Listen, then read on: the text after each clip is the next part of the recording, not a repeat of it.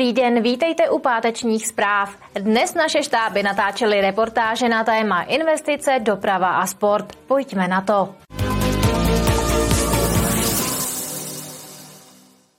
Rumburg počítá na letošek s investicemi za více než 80 milionů korun. Město by chtělo v druhé polovině roku dokončit rekonstrukci mostu v Sukově ulici. Chce se také pustit do druhé etapy revitalizace sídliště na Podhájí. Dovést do konce všechny investiční akce, které jsou stále ještě rozpracované.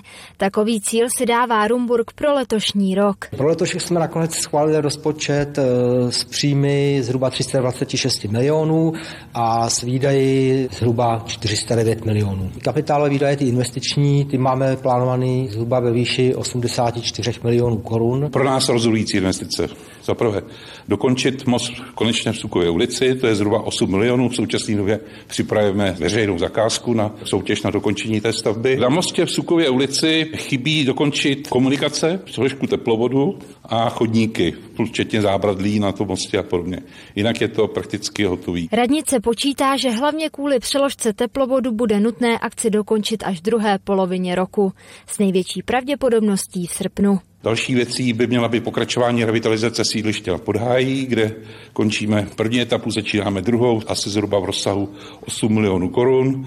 Když dokončíme teďka tuhle druhou etapu, přibude tam celkem za ty dva roky, za ten loňský a letošní 94 nových parkovacích míst. Samozřejmě začínáme projektovat další etapu, tak aby jsme plynule pokračovali v dalších letech. Nové parkoviště tak vyroste v Krásnolipské ulici vedle autobusové zastávky. Vznikne tam místo pro pět desítek aut. Další pak bude u autobusové otočky u nemocnice, kam by se mělo vejít asi 40 vozidel. Kateřina Třmínková, televize RTM+. Pokračujeme dál. Na řadě je rychlý přehled zpráv. Začneme v Jablonci nad Nisou. V Jablonci nad Nisou vznikne nové integrační centrum na pomoc ukrajinským uprchlíkům. Centrum Krajanka naváže na služby komunitního integračního centra Sokolka, které krátce po zahájení ruské invaze vzniklo v Jablonecké Sokolovně. Teď ale Sokolka končí a služby se přesunou do centra města.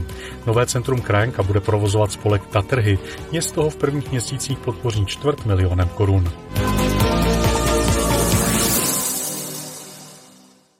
Měření prachu v okolí polského hnědouhelného dolu Turofluni překročení limitů neukázala. Pokračují ale dál. Ovzduší v některých dnech ovlivňují paradoxně mnohem více lokální topeniště na české straně než důl v Polsku. Kromě prachu se na základě česko-polské mezivládní dohody sleduje v okolí dolu také hladina podzemních vod, hluk a pokles půdy. U těch ale zatím loňské výsledky k dispozici nejsou.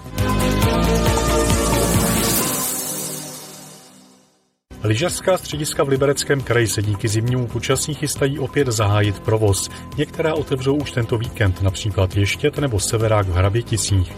Na Ještědu za středu připadlo kolem 20 cm sněhu.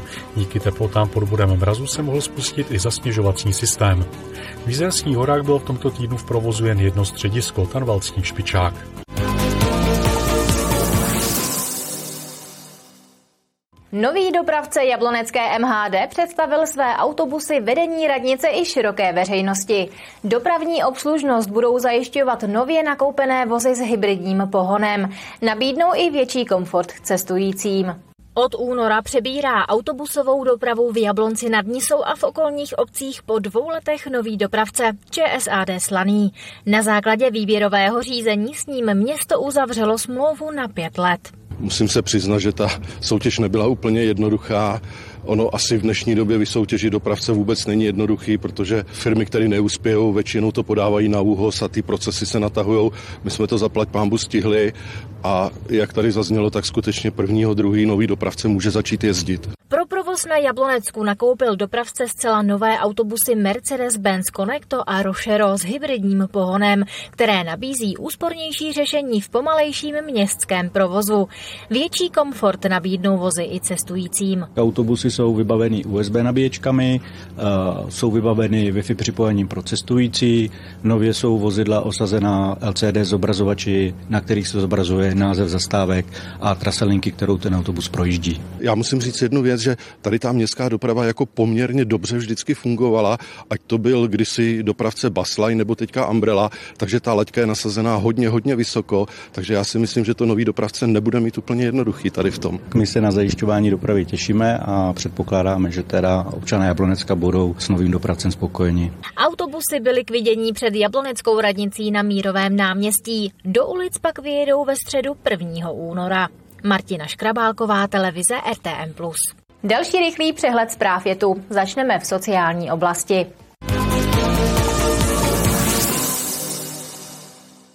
Poskytovatelům sociální péče v Libereckém kraji chybí zdravotní sestry. V pobytových zařízeních jich aktuálně schánějí zhruba 20. Sestry chybí hlavně proto, že postupně odcházejí do důchodu a mladí kvalifikovaní lidé mají u jejich místa jen malý zájem. Podle asociace poskytovatelů sociálních služeb navíc situaci komplikuje i to, že letos zdravotním sestrám přidali nemocnice. Rozdíl v platu zdravotní sestry se stejným vzděláním v domově seniorů a v nemocnici tak může být i více než 5 tisíc korun. Jablonec nad Nisou má nový plán prevence kriminality. Hlavní důraz se v něm klade na kyberkriminalitu. Počet takových kriminálních činů se totiž za poslední dva roky ve městě zvýšil o několik stovek. Pachatelé trestných činů jsou nejvíc ze dvou rizikových skupin. Nezletilí do 14 let a recidivisté. Součástí prevence jsou například i besedy s dětmi, mládeží a seniory. Benzín v Libereckém kraji od minulého týdne mírně zdražil, nafta naopak zlevnila. Litr nejprodávanějšího benzínu Natural se aktuálně u čerpacích stanic prodává v průměru za 36 korun a 16 haléřů. Za naftu dají řidiči průměrně 37 korun a 13 haléřů.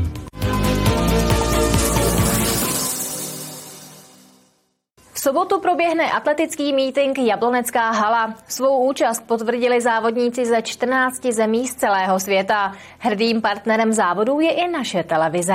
Atletický mítink Jablonecká hala vstupuje do jubilejního 50. ročníku. Navíc se organizátorům podařilo zařadit tuto akci do seriálu halových závodů Evropské atletické federace jako bronzový mítink.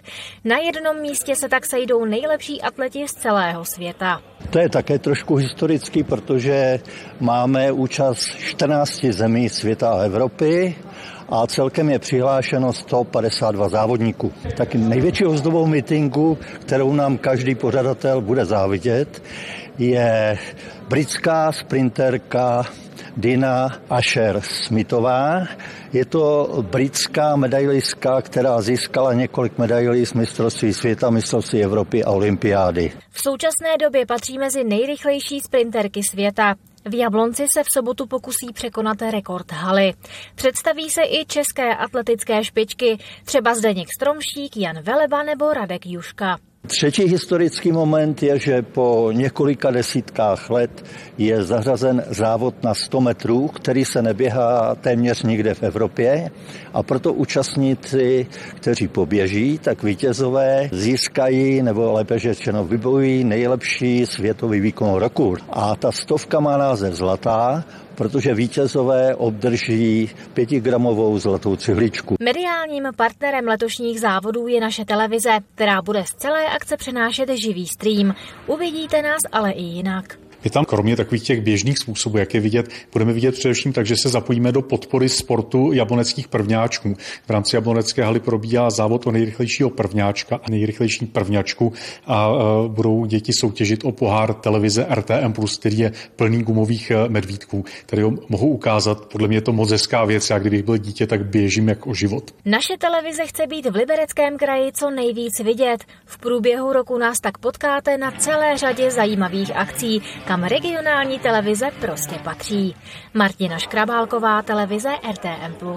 Do pátečních zpráv se nám více nevejde. Přeji vám příjemný víkend a na viděnou se budu těšit zase v pondělí. Mějte se krásně.